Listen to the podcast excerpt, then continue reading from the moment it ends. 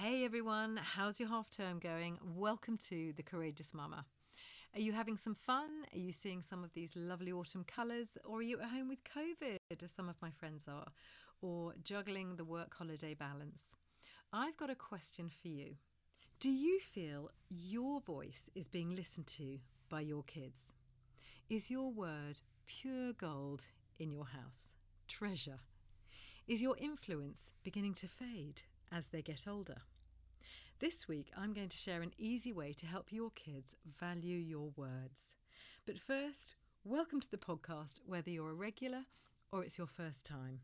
Each week, I'll be covering all sorts of parenting topics from tantrums and chatback to hormones, sibling issues, anxiety, teen troubles, everything and anything that can cause disconnect in your relationships with your children. Anything and everything that helps you to raise emotionally healthy children. This time, I'm doing a few short podcasts, something easy to digest in busy lives, a thought for the week type of thing. And this week, it's about influence. I remember a parent saying to me a few years ago, Why is my voice white noise in our house? On closer inspection, I was able to help her to understand why her well thought through, wonderful, supportive, and loving words were being roundly ignored. So, if you feel that sometimes you get a bit sidelined, here are some reasons why that could be happening. Let's start with some basic neurology. Our brains are wired to fight, flight, or freeze when they feel in danger. Not just physical danger, but any danger. And the most hazardous form of danger to most children is emotional danger. And you might be thinking, wow, that's unlikely to happen in my house. But it happens because there are some hidden traps that parents frequently fall into. So it may be that your children are experiencing the need to fight, flight, or freeze at the very moment that you could be thinking you're being the most doting, loving, and wonderful parent on the planet. It works like this. If a child, or anyone for that matter, senses that they're being advised before they're being heard and understood, they put up their defences. They respond from their amygdala. They hear danger, danger. So let me give you a couple of examples and show you ways you can change that from defence to influence. So let's say your child says they really want to do well in English this term because they've been slipping back. Or instead of English, you can insert Spanish, geography, running, football, dancing, you name it. It's just a passing comment. And you, as a loving parent, say you think that's a great idea, and then you make supportive suggestions. And they could be anything at all, even just supportive ideas, any ideas. But the problem is, they've shared, you've come back with advice. Sure, supporting loving advice, but their brain is shutting you out. You're not opening a door and hearing how they feel or whether they've got any thoughts on the matter or what's, you know, triggered this thought.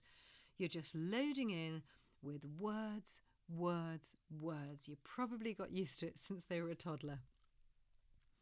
Remember that analogy of the bridge. So, a bridge is a relationship between any two people. You're one side of the bridge, the parent, and the child is on the other. And it's our job to make sure that that bridge is safe for our children to come across at any point on any day. Not to let rubble and rust and decay and rubbish build up on the bridge and stop them from safely coming over. So, what's happened there when you've given them well meaning advice after they shared something? Well, basically, you've just popped a large delivery in the middle of the bridge, squarely between them and you. They can't even see you, it's indigestible. How about taking a different tack and drawing them over the bridge by taking an interest, leading from their words, learning from their words? That sounds like a great idea. Have you any thoughts on how to do that? Is there any way that I could be supportive? And that leaves an open door on your metaphorical bridge, a wide invitation. And they may say they're just thinking about it. They may ask for help, but this is your magic moment not to step over to their side, uninvited. Wait. Take an interest. Wait. If they learn that every time they share their thinking with you, it comes with a bucket load of unsolicited advice, whether that's about friends or work or play or sport, keeping their room tidy, they will learn not to share their thinking with you. Here's another example. Let's say they have a bit of a moan about something and you don't necessarily completely agree with them. So, for example, they might complain about tidying up the toys if they're very small. Or a slightly older primary school child might say, I hate PE. Or an older child might declare how awful a teacher is. Or perhaps they just share something that they mind about a friend. And what they're really saying is, I'm struggling with this. But what often comes out is a complaint or a whinge or a moan or frustration or some form of anger. Or it may actually just be a passing statement. But the point is, if we jump in and tell them the merits of a tidy room or PE, or let them know that next year they might not get that teacher, or that if they did this, that, or the other, it would all be better for them, their brain goes into defense fight, flight, or freeze. Now, hopefully, you've heard on a previous podcast how to be a better listener. I've got some great podcasts on that. But here's an extra piece of information that is vital. If a child feels their words are not received and accepted, they begin by discounting the voice, and it can end with discounting the person. Now, I'm not suggesting you're anywhere near that stage, but you don't need me to tell you that it is a stage and it does happen. The stage before, the discounting the voice, that can look like three things. Either they disengage with you when you're in mid flow, so you feel cut off, even if it's just their body language, you can sort of see they're switching out. Or maybe they actively disagree. That's fight. Number two, they appear to listen, even to agree. Yeah, yeah, mm-hmm, yeah, okay, mum, mm, okay, dad, yeah. But not to really engage. They're not pressing in to find out more about what your wonderful suggestions mean. They're just sort of ending the conversation in a polite and clever way that they've learned to do. And then they're going to go off and do whatever they think is best. So you may find over time that actually you have been ignored, even if in the moment they were playing the game. That's flight. Lastly, they do as you say, because it's just the easiest thing to do in your house. But it's a passive route.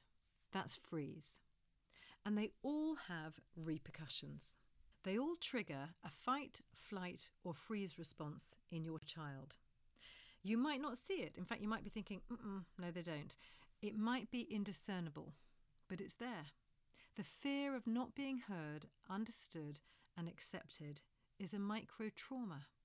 Pop back to my podcast on micro traumas, it'll be really helpful context. But a micro trauma sets off that trajectory of behaviour.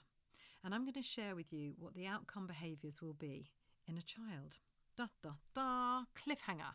Because before I do that, I'm just going to put a comma there for a second and point you to a fun Christmas idea. I have a friend, Keith Trailing, who's written a children's book, and it's lovely. It's called Billy Bone and the Tree Keeper.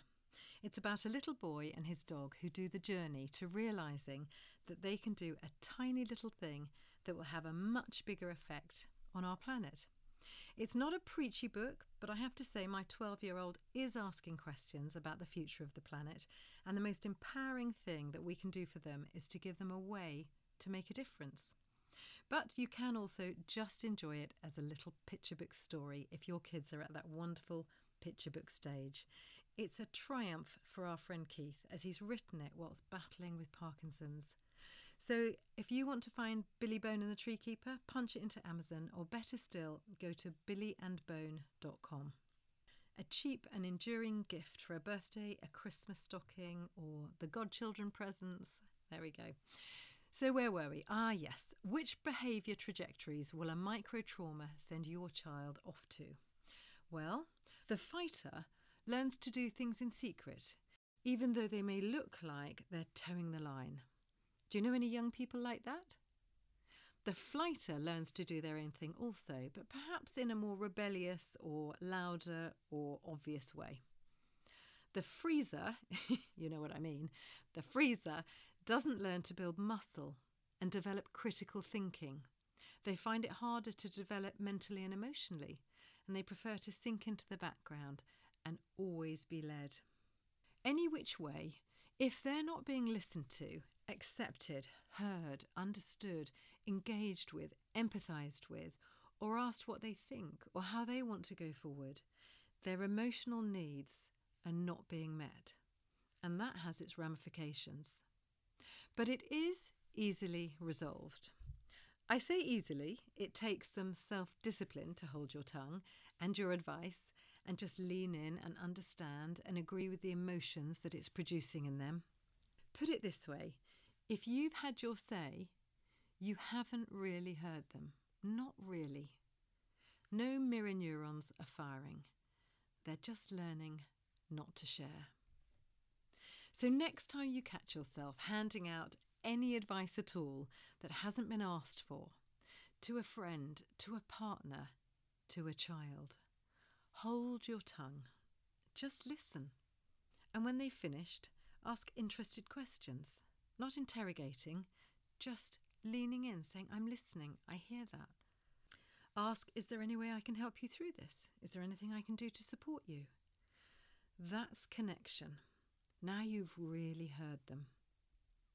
Do you know if it's the only tool you ever take seriously in all of your parenting, it will still be life changing for them and relationship changing for both of you because they trust you with their heart. Now and for later when the bigger stuff comes along.